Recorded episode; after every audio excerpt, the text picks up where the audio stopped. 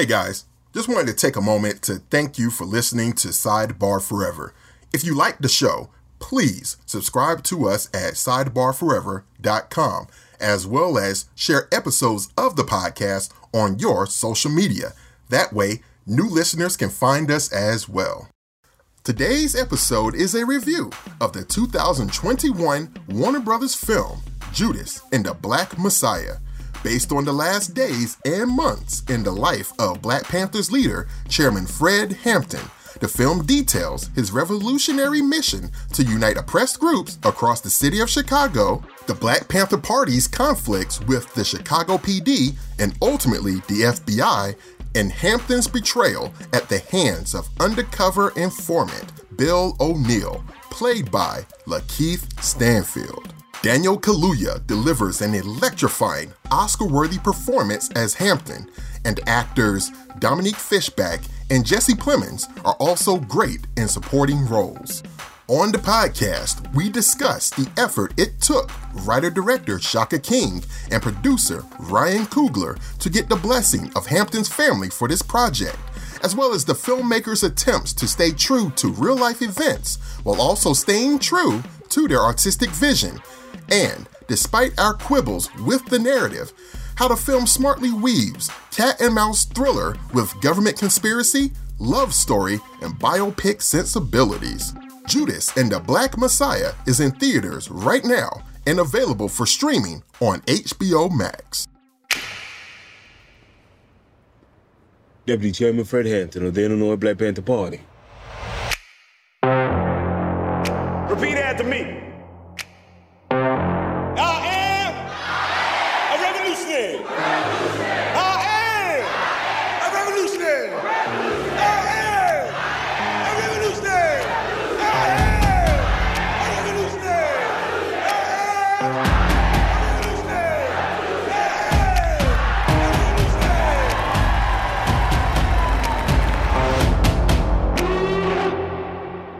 Looking at 18 months for the stolen car, five years for impersonating a federal officer, or you can go home. The Black Panthers are forming a rainbow coalition of oppressed brothers and sisters of every color. Their aim is to sow hatred and inspire terror. I will learn all that I can. These ain't no terrorists. You can murder but you can't murder liberation. You can murder revolutionary, but you can't murder revolution. And you can murder a freedom fighter, but you can't murder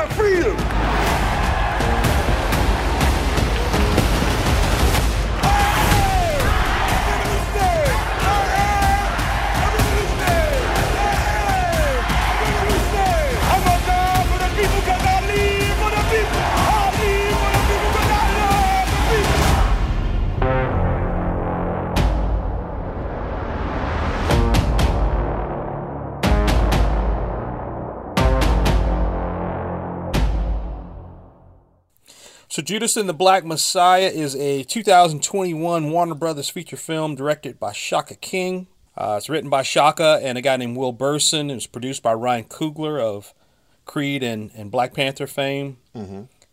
Uh, the movie covers a specific period of time in the life of Chairman Fred Hampton of the Chicago based Black Panthers, up to the point when he was murdered in his bed by the Chicago Police Department. Um, the film is set in the 1970s, and Daniel Daniel Kaluuya stars as uh, as Hampton. Dominique Fishback plays Deborah Johnson, uh, Fred's girlfriend and the mother of his unborn son. And Lakeith Stanfield plays William Bill O'Neal, the Judas referenced in the title. Right. And this movie was released on uh, February 1st in theaters, and it's also available on HBO Max. Probably for another two weeks or so, you can watch it. But it's it's Black History Month, so here we are. Uh, not a perfect film, but definitely a very good one. Um, I think we had mixed reactions to it. Yeah, we uh, did. between Adrian and I. But what was your, what was your what was your general first impression, man, after watching the uh, after, after watching the movie? my general impression was that it definitely well like any movie it's, it's not going to be perfect but there were some things that were kind of glaring as far as like an omission and um, some things in the narrative that you know didn't really sit right with me but um, Kaluuya's performance is electric. I mean, he really just embodied Hampton. Yeah. You know what I'm saying? Like I was um, relaying to you, like he even put on a bit of weight to get that that stocky build that um, Fred Hampton had. You know what I'm saying? Very noticeable, you know, and like the spirit of Hampton was present. You know what I'm saying? Like especially in the uh, scenes with the rallies and where he was, um, you know, giving his speeches and those um, sign- signature lines that we had always seen in like um, news, re- well, not newsreels by then, but like you know clips that you had seen, um, archival footage or whatnot. You know what I'm saying? Also, what was very remarkable too is um, Dominique Fishback's performance as Deborah Johnson. It's almost uncanny how much she also looked like the real Deborah Johnson back then. And if you look back in the um, footage then, you know, in the uh, days following Hampton's murder, you know, and you see her relaying what happened during that night, you put both of them side by side, man, I mean, it's just just utterly remarkable. And then also you got to give a lot of credit to Stanfield as well, Keith Stanfield, uh, for playing uh, William O'Neal. You know, I, I thought those three principals were, were very good in those roles, and, and the supporting cast was also very good. But just yeah, was aside from that, just the narrative needed a, a bit more to kind of, you know, really make it a, a much more solid movie. And I'll, I'll, the last thing I'll say too is just Martin Sheen as Edgar J, uh, J. Edgar Hoover. Nah, nah, Yeah. nah, nah, not not working. Mm-mm. Yeah.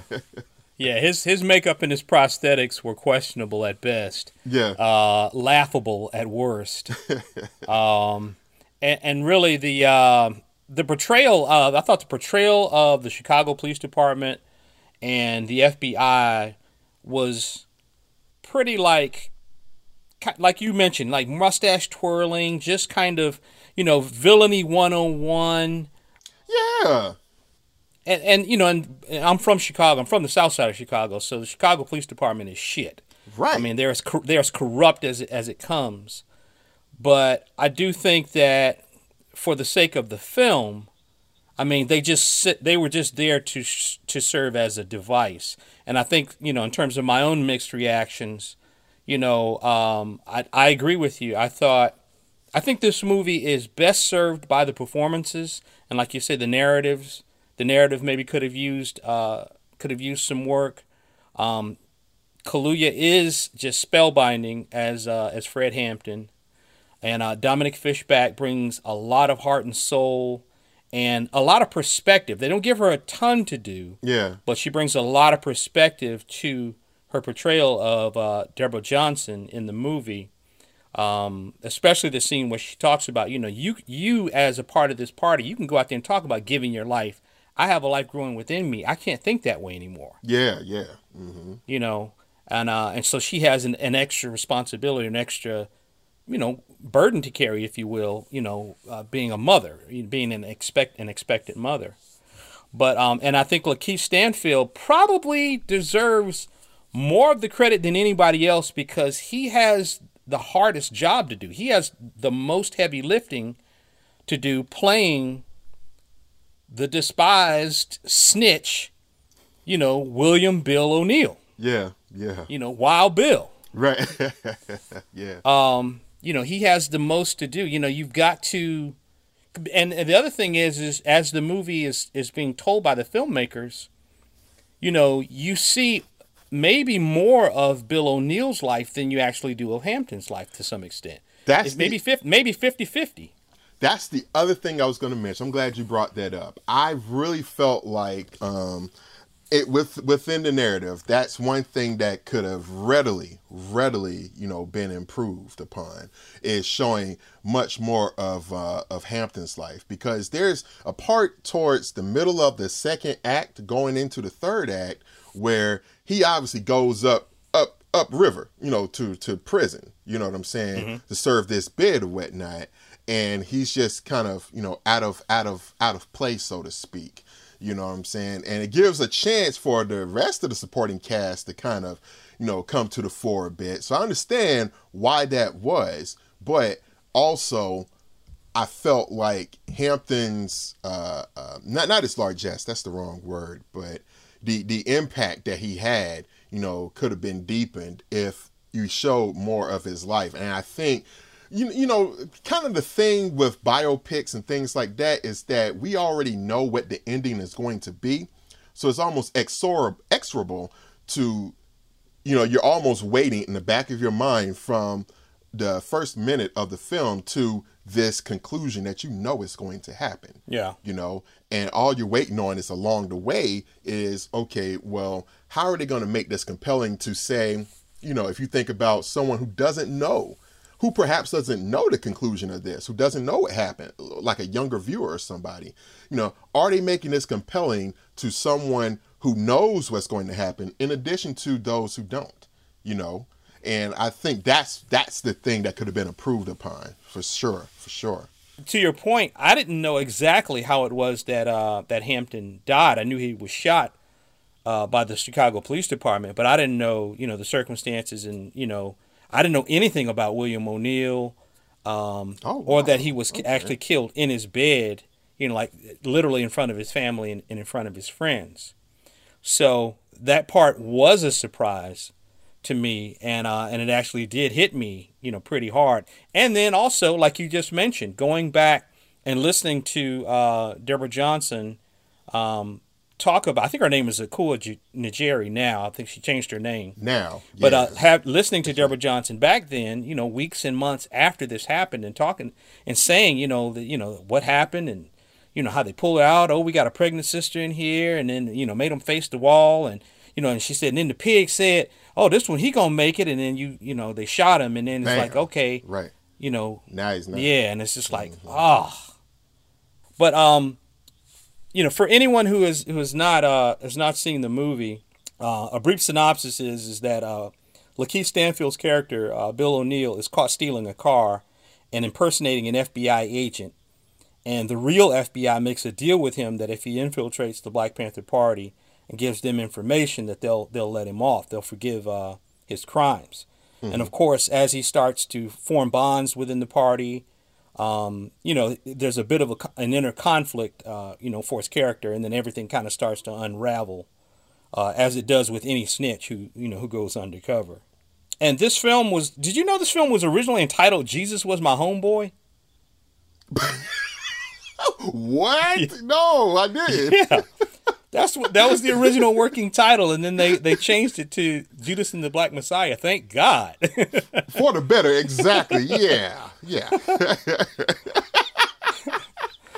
I'm sure there's a reason for that, you know, you know, if one were to dig deep, but but anyway, yeah, it was originally called uh, Jesus was my homeboy, but um, and a little bit of background about the film, uh, and I, and I'm, I want to talk about this because you know this is a mo- this is a movie, you know, uh, but you know we actually want to talk a little bit about you know because Adrian is is the is the resident historian on Sidebar Forever, so we do want to talk about the uh, you know the his, the historical you know Fred Hampton and then the you know the Fred Hampton that is portrayed you know in the movie and the other characters too. But this story was pitched by uh, the comedy duo the Lucas Brothers, Okay. um, and the script was written by the director Shaka King and Will Berson. Uh, King directed one other uh, feature called Newlyweeds, uh, and he's written and directed some stuff for television. Um, but this is certainly his, his biggest and most uh, it's his biggest project to date. King and his collaborators drew influence for this movie from uh, other movies like Heat, uh, Sorcerer. Uh, oh, the- really? Mhm. They mentioned uh, King mentioned Sorcerer, uh, The Departed, and uh, Friends of Eddie Coyle. Oh, yeah. That's a deep cut, man. Oh, wow. Yeah, yeah, very deep cut. And and when I first saw saw the movie, I remember I was telling uh, Dwight and Adrian that you know to me it's like one part biopic, one part you know like crime thriller, cat and mouse kind of thing, one part you know government conspiracy, and then and then really kind of one part love story because you really do get to see a lot of the tenderness and a lot of the bonding between Fred's character or the character uh, uh, played by Daniel Kaluuya, Fred, and um, and his lady uh, Deborah. Yeah, And Deborah. Yeah. but um, but what what of what you know? You've mentioned a few things thus far, Adrian. Of what you know about the real Fred Hampton, other than his physical presence What are some other the other things that you noticed that they film got right, and maybe some things where you know they took artistic license and said, "Hey, we want to deviate from that."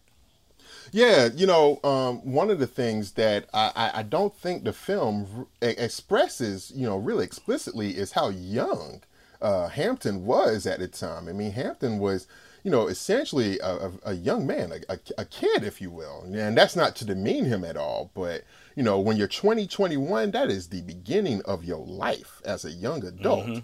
And here he was at that age, you know, colluding these different, you know, um, um, um, factions, if you will, you know, around the city of Chicago and the communities, you know, into like this rainbow coalition. So that part, I'm glad that they mentioned that, you know, because as opposed to like you know what the Panthers were doing out west in Oakland and in other chapters, you know, really focusing in on you know the Black Power struggle, you know, almost exclusively. And even though Bobby Seale had said, you know, we're not just talking about just Black people only, we're talking about the struggle for just equality with you know everybody. You know, Hampton really took it to that to that length, you know, there in Chicago mm-hmm. you know and i thought the film did a great job of showing him going around to unite these colli- these these guys these uh, factions like i said into one coalition. Um so that that that was great. Um the other thing too is about uh o'neal um how he got kind of got caught up in that. Now the, the thing that I noticed is, is that they did have to kind of uh, compress some things into certain scenes. Like the way O'Neal originally got caught, he stole a car and he drove it across state lines and he got caught by the police. And then the FBI was like, oh, it looks like we got a live one here, Right. you know, that can do something for us. You know what I'm saying?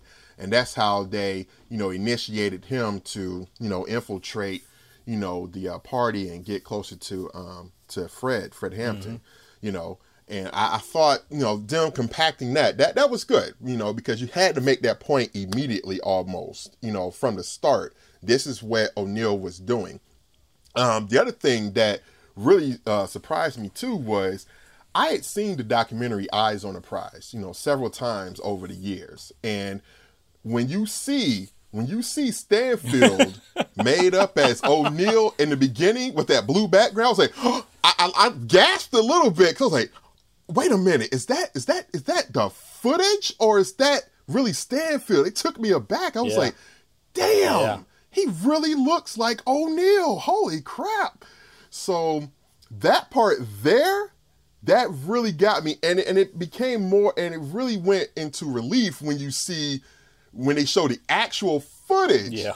of O'Neal at the end, and, and you're almost like, wait a minute, is this still the movie or is that the real footage? And it was like, wow, they. So so I think to anybody who wasn't uh, aware of that, you know, I could see them being really amazed that they really did a great job of capturing capturing that. I mean, to a T. Yeah. You know what I'm saying? Yeah. Yeah, definitely. And the other thing I wanted to say too was there were several under other instances where I did have to backtrack, you know, and see were these actual people that these things happened to? Like for instance, um, in the movie, um, there's a, a younger brother um, named Jake Winters, the character Jake Winters.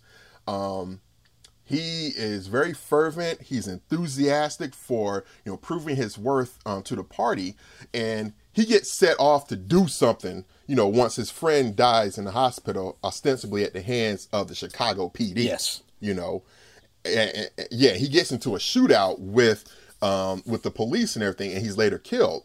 But I thought that character might have been um, taken from um, Bobby Hutton uh, the real Bobby Hutton, uh, who was with Eldridge Cleaver back in, I think, 67, 68.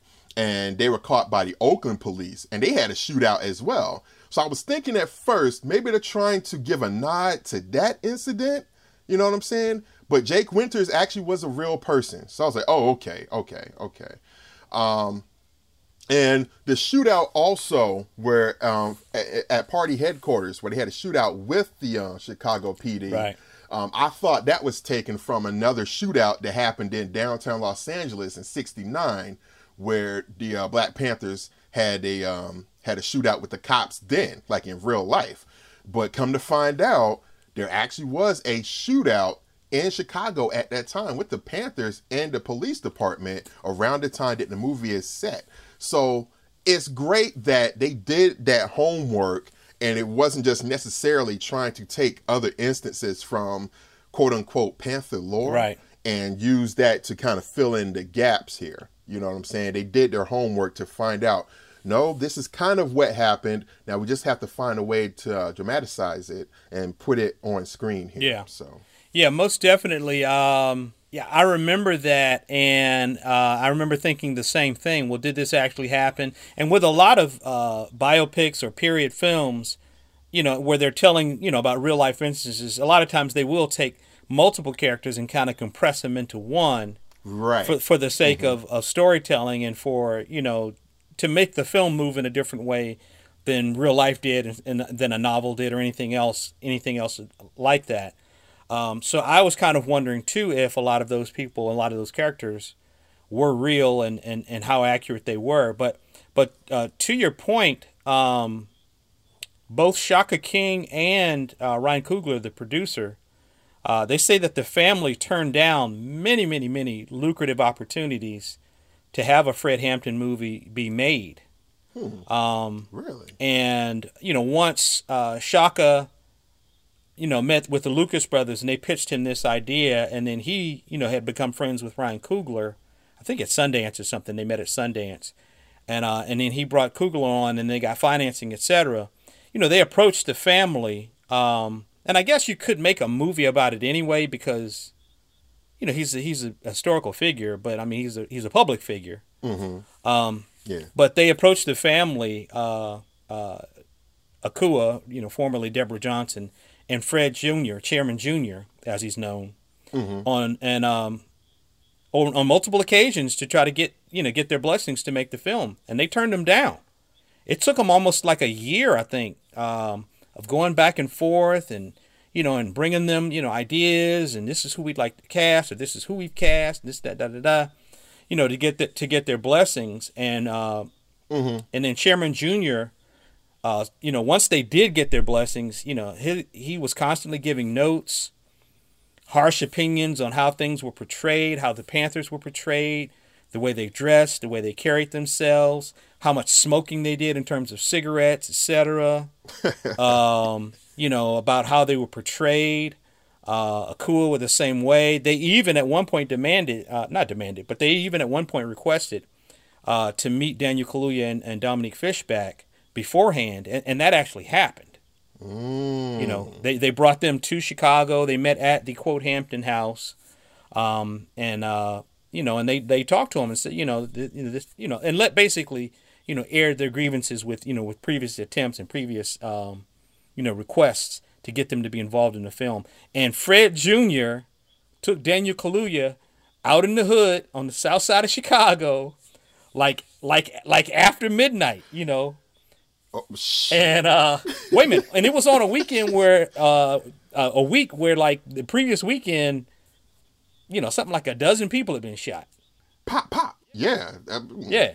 Exactly. you know so uh so it's real but you know daniel kaluuya said you know he met with them and said he was fine with it he said he let them know look i'm not from hollywood i'm not from you know i'm from the real world mm-hmm. you know and uh and he told them a little bit about his life and, and they really liked him so it ended up working out. And oddly enough a lot of this movie was shot in ohio. I'm not sure if, if, if much if any of it was actually shot in chicago to be honest. Uh, well, the locales look very authentic, you know, but obviously to a to your eye as a as a local, as a native, you would be like, mm, yeah. mm, close enough. Yeah, like there was there's there's some specific Chicago-ness that I did not see in the movie, but I mean it felt close enough, and it certainly didn't didn't you know it didn't bring me out of the uh, the movie uh, to to pick that up. But yeah, I think they shot a good bit of it in uh, in Ohio, maybe in Cleveland or uh, or somewhere like that, and and maybe for reasons that you know the Chicago, you know the local municipality, you know they might have been like nah nah nah nah, you, yeah. you know, we're in the middle of BLM and, and protesting and you know, uh, and just general, just yeah, we, we, we, we have enough enough on our plate right now without, you know, you know, having this, you know, having to deal with this uh, this as well. But um Mm-hmm. But um, what did you think of uh, the directing style of the film? Because you know, Shaka King doesn't have a long, you know, a long history as a director. But I thought a lot of the shots were very stylish and photographed beautifully. Yeah. I thought there was plenty of drama. I thought some of the, you know, a lot of the camera movements worked really well. And I thought that there were, you know, there were a lot of points. I think a lot of the choices that he made as a director really brought a lot of uh, uh, drama to certain scenes. And and I, I think I knew before watching the movie. I think I had read that he was, you know, a relatively new, you know, uh, feature film director. But what do you think about the, the the direction and the art the art the art style of the film? Oh man, I, I tell you what, I tell you what, man. Um, from the opening frames, like that first scene, that shot at night, just oof. I was like, oh man, they they they getting it. Mm-hmm. Like you know, I was like, oh man, they getting this period right here. Mm-hmm. The cars, the dress, um, just everything. That that late night, just ooh. I was like, yeah, that's spot on. I'm I'm feeling that. I'm feeling that, man.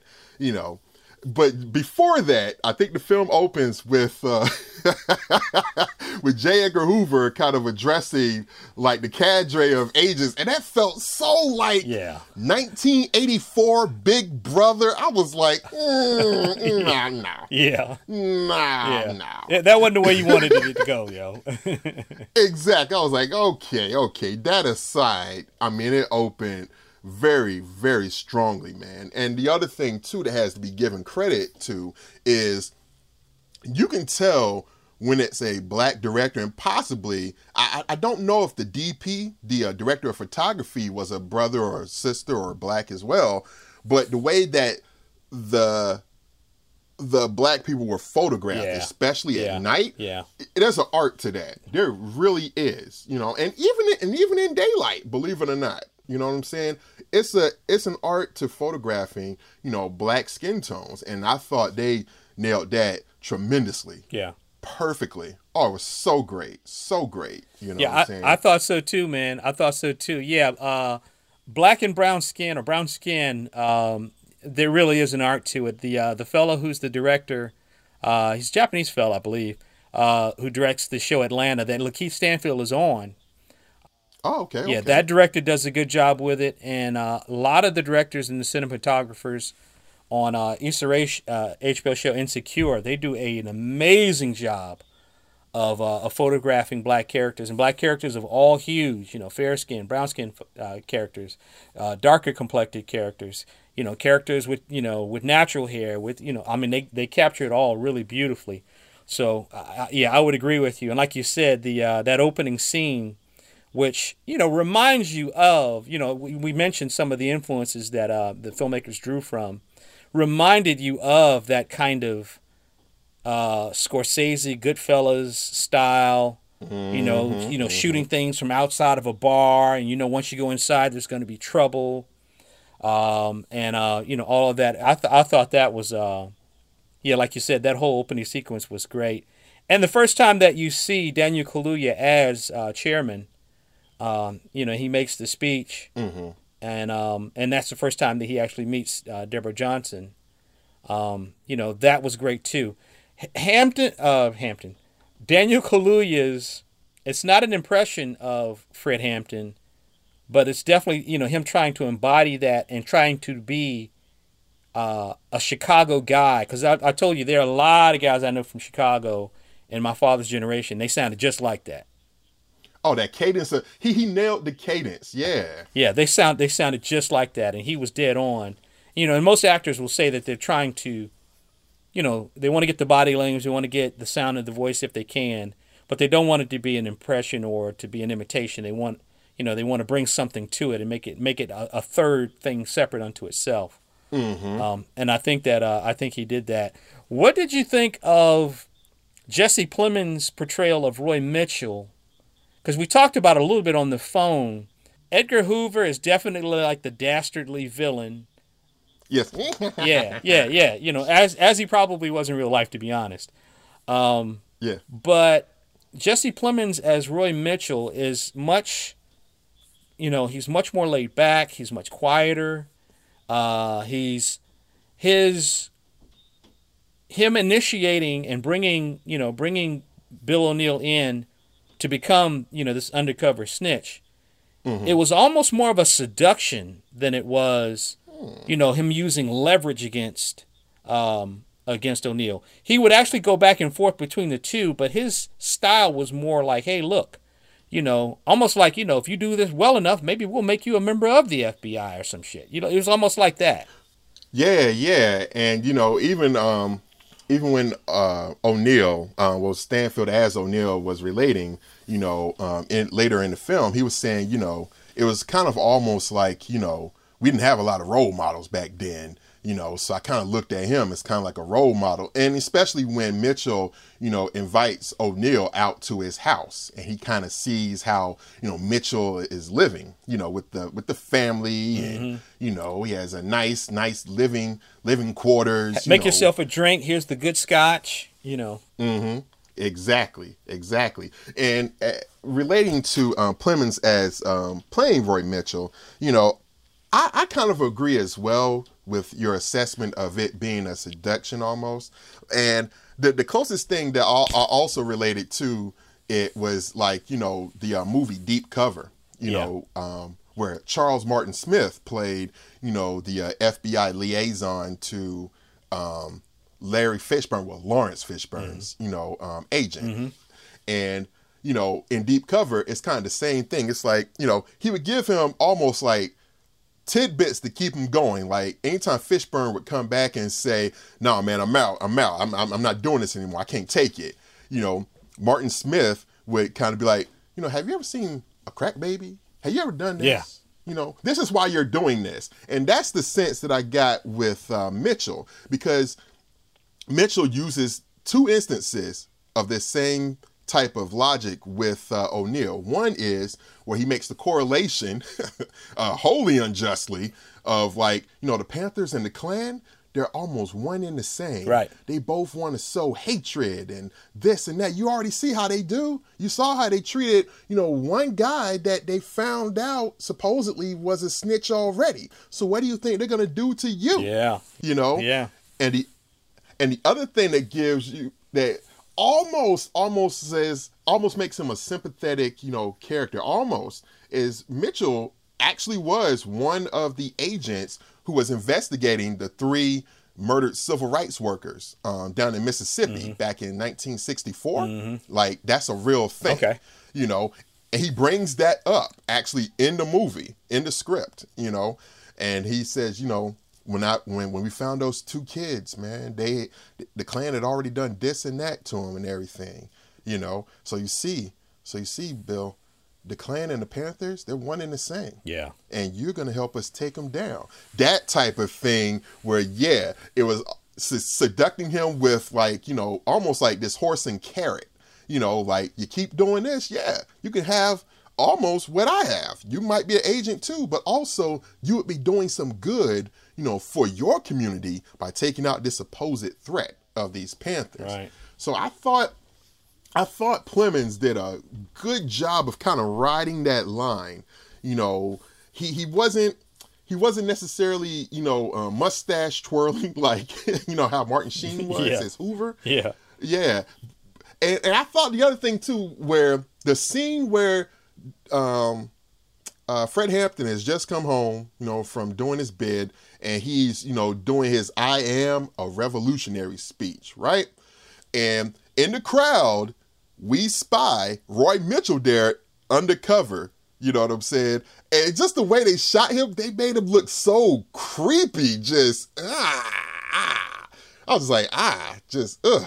And you know, I thought if O'Neal had actually noticed him there in the crowd because it wasn't it wasn't entirely clear did O'Neal notice him at first or if he did at all.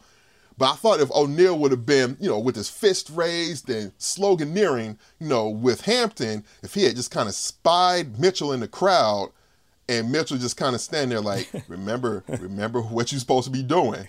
Yeah. Yeah, we here. Yeah. Remember what you're supposed to be doing, bruh. And Mitchell, Mitchell even tells he even tells him after the uh after the fact, he's like, "Yeah, I saw you there. You believed him."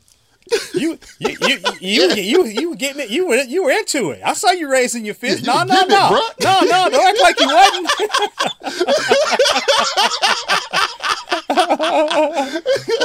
yeah, and so that's why I just feel like if O'Neal, you know, had just kind of been like, oh, oh shit, you, you you were there, you know, that type of thing. Like we got a long reach, bro. Yeah. long reach. Yeah, One of the uh, the things you brought up, and I thought it was it was a fair point uh, in, in terms of the narrative needing some strengthening was why the FBI and why Hoover was so dead set on nailing this 20, 21 year old kid on the south side of Chicago yeah, who's, you know, it's a different chapter than even the Oakland chapter in terms of its, yeah. you know, in terms of its life. But, you know, for anyone who doesn't know, you know, when Hampton Hampton was associated with the Panthers, but he didn't join until later. They actually approached him and asked him to join because he was a part of other organizations. I think he was part of a religious organization that's right. that was yeah, that was involved in civil rights. And when he joined the Panthers, I mean, their membership grew into the thousands within months. Mm-hmm. And and the other thing that Adrian mentioned earlier about the Rainbow Coalition, and it's it's shown in the film, but I think it could have been undercut, uh, not undercut, but it could have been uh, buttressed had they uh, gone back and said so. He he, you know, he was, you know, they had a uh, breakfast program that was feeding you know hundreds and thousands of black children breakfast every every week, and you know he was trying to galvanize you know black people around what the the Black Panthers were doing, and he was you know he was a teacher and he was a mentor to you know to those who were new to the uh, to the chapter, but he was also trying to galvanize. Uh, you know, a lot of the poor whites in the city of Chicago who had come from the South, who were also being mistreated and being uh, uh, shit on by the local Chicago Police Department and the Latin community. right. So now you see these, you know, seemingly disparate, you know, sections and groups of people working together. That was a threat. Mm-hmm. That was a real threat. I don't know if there's more to it than, than that that you wanted to share, but um, Yeah, yeah, you know, and and the other thing too is that you know he was also trying to work, and and they showed it in in the film, and I, I guess for reasons that you know they they had to themselves, um, that they couldn't uh, identify them as you know the actual gang that they that they were trying to recruit, which were the P. Stone Rangers, and I think they were led by Jeff Fort, if I'm not mistaken. Okay. you know and yeah and Jeff Fort wielded some serious serious influence and i think they showed that into the main uh gang leader you know that he was you know communicating with now you're talking about, are you talking about the Crowns? Dang, thank you yeah i was trying to remember the name Yeah, and, the, and the leader's name was Steele. Steel, that's it that's Uh, it. he said, yeah yeah Ooh, this nigga got some words on him, don't he?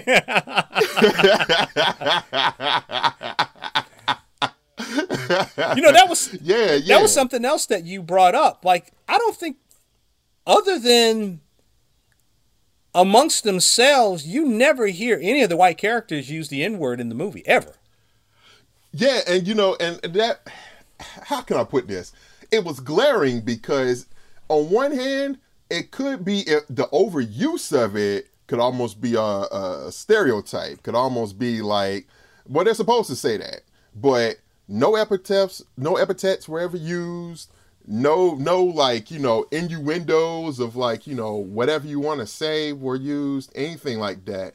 It, I, I kind of felt in that way that's not how that would have gone down, so to speak. Mm-hmm. Like if if the agents were amongst Hoover and amongst themselves, I'm sure they would have used more derogatory terms than that. You know what I'm saying? Just in the casualness of being amongst their own and talking about, you know, this case or whatever. Right. You know what I'm saying? Yeah, that that part was glaring, but I, I guess because they really didn't want that to veer too much into that territory, so to speak.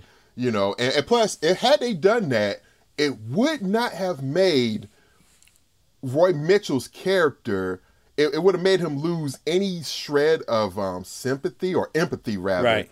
Um, that the audience may have had. Right. You know, because once he utters those type of words, then kind of the other thing about him talking about, well, you know, I was down there in Mississippi in '64 solving the case of the murdered civil rights workers, that goes out the window. Yeah. You know saying? So he can't say that. He can't, you know, but Hoover and this other agent, they probably could have. You know what I mean? Yeah. So yeah, yeah, I noticed that as well. Yeah, I, I thought when you pointed it out, I thought about it after afterwards, and I suspect it was uh, an artistic choice by the the director as a filmmaker, and also too, I think to add that on top of everything else would have made the FBI and the Chicago Police Department look even more cartoonish as as examples of the you know the antagonists or the villains in the movie. I guess O'Neal is technically the antagonist, but you know they were definitely the big bads, um, and were pulling you know pulling the trigger behind the scenes and pulling the strings, uh, you know so to speak as far as he was concerned. But I, I did- once when you pointed that out, I thought about it and I said, well, maybe that was something that was it was a choice that was made, and I don't think the movie is lesser without it. Well, no, no. But I do think that, like you said, it was glaring that okay, hmm, like hmm, you know, They, they didn't say that, e- even given the time. And, Yeah. yeah, yeah. and also too, uh, Jesse Plemons' character Roy Mitchell. You know, you do spend a good amount of time with him, with O'Neal, him with Hoover, and so you have to kind of, in order for us to not emotionally or psychologically just shut him down, you have to kind of be on his side. He's being manipulated by his bosses and his superiors and he doesn't necessarily want to do the things that they're asking him to do and you have to kind of believe he has a little bit of that in him right, right. so i would uh i would agree with you uh i would definitely agree with you there you were talking about the uh, the footage of uh, of Lakeith Stanfield as uh as William O'Neal in the beginning of the film and then the footage of the real O'Neal uh, being interviewed later on uh, for the uh, for Eyes on the Prize Eyes on the prize. Yeah. hmm for anyone who doesn't know, so William O'Neal, who is the snitch that infiltrated and ultimately gave the police the information they needed, you know, to kill Fred Hampton, Mm-hmm. he committed suicide in 1990. Yeah, that I did not know. So when they showed that bit, I, I did I I didn't know what had happened to O'Neal after. Yeah, that. yeah, yeah. So the the interview was recorded in 1989. He killed himself in 1990. He actually ran out into traffic and was hit by a car. Whoa, really? Yeah, and that's how and that's how he did it. And his wife at the time said it was an accident, but the police ruled it as a uh, as a suicide because he had been he had been drinking and I think he had threatened to jump out of a second story window or something. You know, maybe the day before, or days before. So he was definitely distraught. Hmm And and one would have to imagine that you know, in light of all of this, you know, he he was truly a, a, a terrible human being, but he was used. hmm He was used, and part of him probably liked the idea of, of you know, I mean, he was already imitating an FBI agent to to steal cars, Yeah. so maybe part of him, you know, was was a little bit, you know, elated at the idea of being associated with the FBI, and maybe there is something for me. He even says in the uh, in the interrogation room when he first meets the Roy Mitchell character, and Roy Mitchell presents him with the deal to to infiltrate the Black Panthers. He says, "Why why were you imitating an FBI agent?" He said, "Because, you know, any nigga in the hood can get a gun and, and take a car."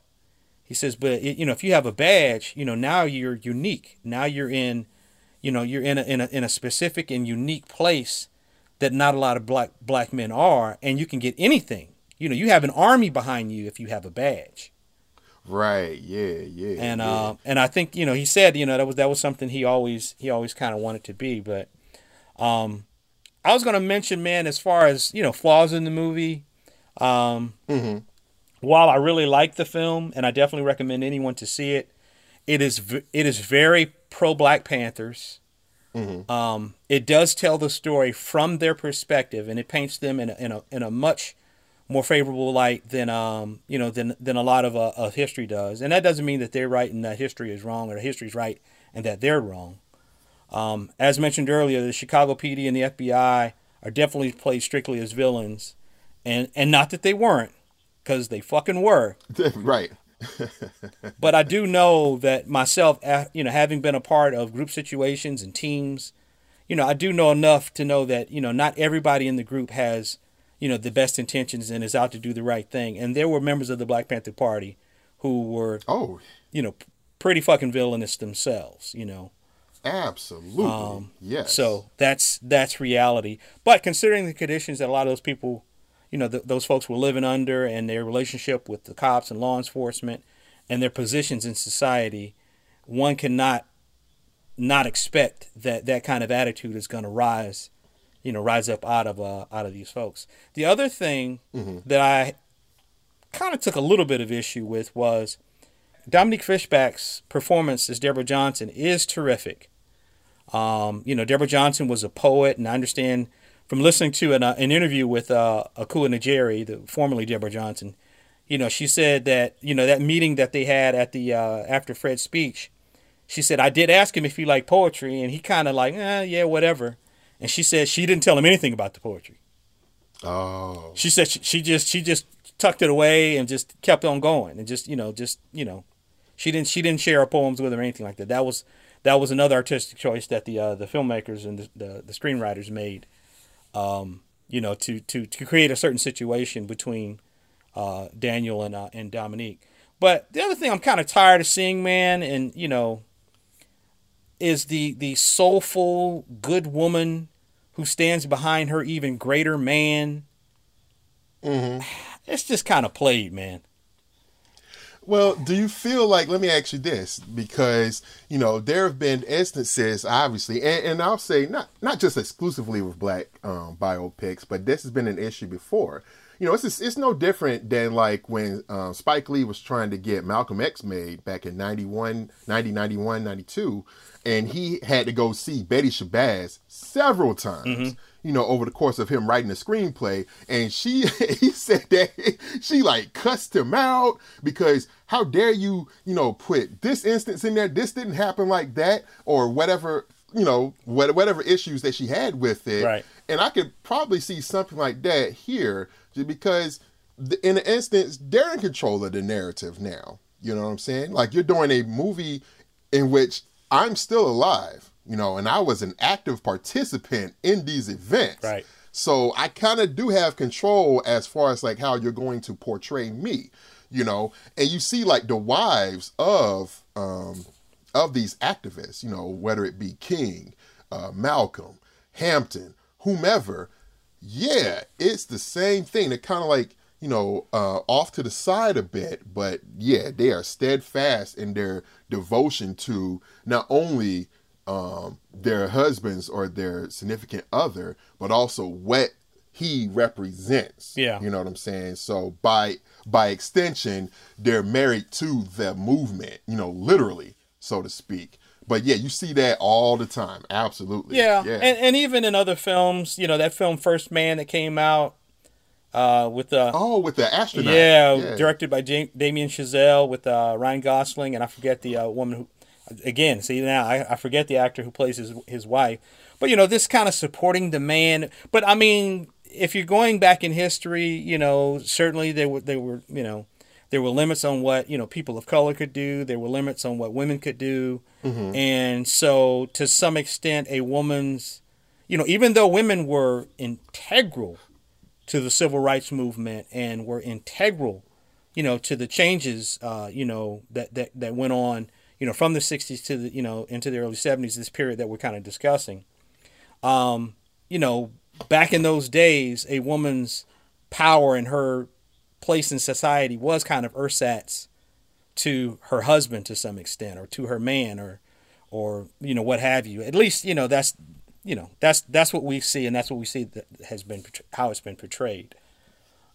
Yeah, you know, So- one other thing that while you were talking about um, issues that we may have, um, the other issue that I kind of have is um, the the the ending and the depiction of the uh, of the uh, of the uh, killing. You know, that now based on what um, Deborah Johnson, you know, said at the time, you know, in the archival footage, I, I remember when it got to that part, you know, and I also remember what um O'Neal had said as well. Like he broke it down on that Eyes on the Prize um interview that he gave. He explicitly said, "This is what I did."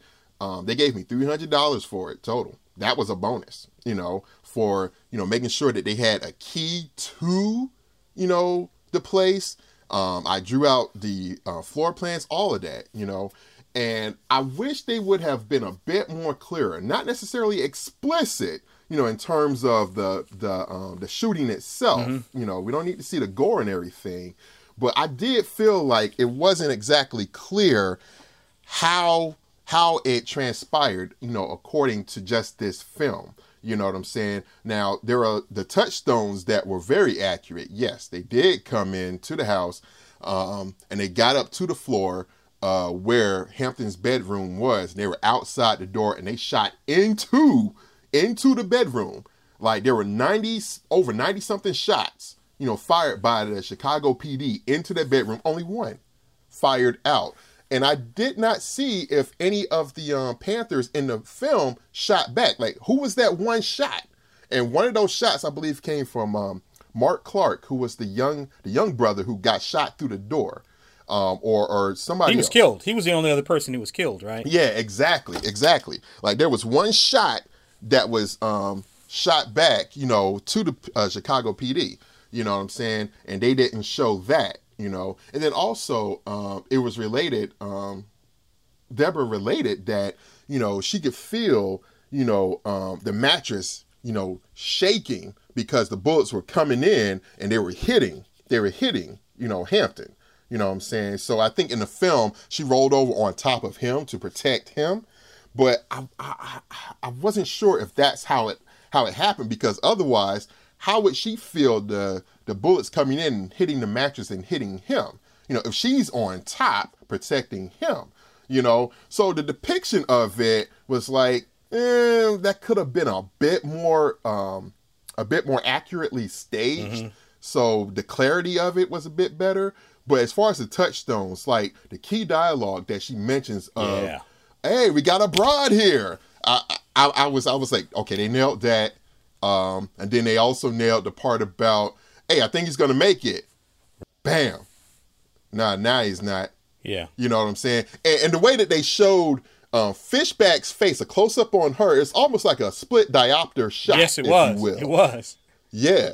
Oh, it was. No, no, no, Oh, no, okay. no. I mean, it, it felt that way to me too, where I was like, "Is this old school? Or is this, you know?" because you never see that technique being done anymore. Yeah.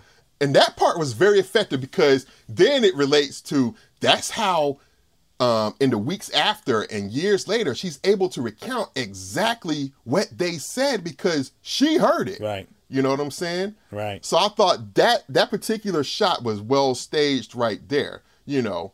Um and then I was I was hoping a bit after that, you know, that in the aftermath of that, we would have had maybe just a, a, a another scene or so before they, you know, cut the present day of like, you know, maybe O'Neal really having regrets about this. And when he went when he went to go meet Mitchell, you know, and get the bonus, they kind of did that.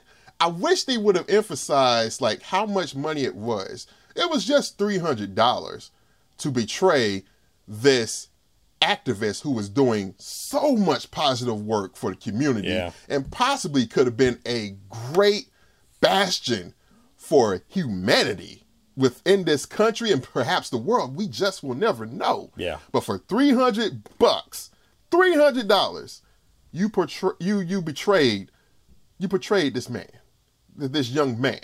You know, I wish more emphasis would have been placed on that as well and his fallout from that. You know what I mean? So, Adrian, it was actually three hundred dollars. It was three hundred dollars, and O'Neal said, and that was a bonus. It was it was a bonus for you know supplying the floor plans, um, getting the uh, the uh, duplicate key made, and everything. That was his bonus, Yeah. three hundred dollars. And O'Neal, I think, denied that he drugged Hampton. Yeah, that yeah. Although you know it is, you know, it's widely understood that that he did. But you know, three hundred dollars. What is that? Ten times what Judas got for uh for betraying Jesus? Three, Mm. 30, 30 pieces of gold or whatever. So exactly. That's interesting. Yeah, you're right. You're Yeah. right. Yeah, yeah. So uh, interesting if that's an accurate accurate number. Um, a bit of trivia before we before we wrap it up, man. This had been, you know, there like I said, the Lucas brothers and, and other people had been trying to make and trying to get a uh, Fred Hampton film made. And my understanding is is that you know the Lucas brothers and King were doing their thing, one of them, maybe the Lucas brothers, were friends or friendly with Will Berson, and they knew that he had a script. And then when they got with Will Berson, they took Will Berson's script, and then he and uh, Shaka King just rewrote it. And they, you know, he wrote another draft, and then Berson wrote a draft, and then he wrote a draft, and they wrote another draft, and that's how they got to the uh, the final script, uh, shooting script for the for the movie. But Ah, Will Berson's original script idea um, had been uh, had been pitched and uh, was in the early stages of production with F. Gary Gray, Ooh, Which- wow, which would have been interesting. Ooh, very interesting. Which would have been interesting uh, with with Gary F. Gary Gray to direct, and um, Casey Affleck was supposed to be in the movie. I guess he was going to be playing Roy Mitchell, Okay. um, but supposedly oh no. oh it's, no. it's F. Gary Gray now, so you gotta you gotta keep that in mind. Yes, yes. He was thinking of either casting O'Shea Jackson Jr. as Hampton mm. Go ahead. or Jaden Smith. Oh hell no! Are you fucking kidding me? What? Are you kidding me? now see, now see, but but you know the crazy thing about that is, What? had he cast them just inexplicably for those roles, Yeah. the, the original title would have fit. Like, like just because everything else is bullshit. You might as well go with that bullshit ass title too. That's ridiculous. Jesus is my homeboy. Oh man, that was, oh that's crazy.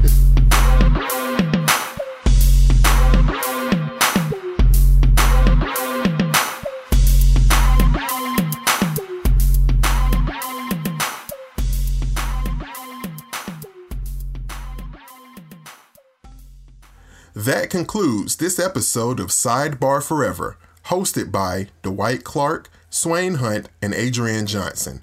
You can find us online at sidebarforever.com. Any emails or questions can be directed to us at sidebarforever at gmail.com. And also, subscribe to us on social media. You can find us on Facebook, Twitter, YouTube, and Instagram.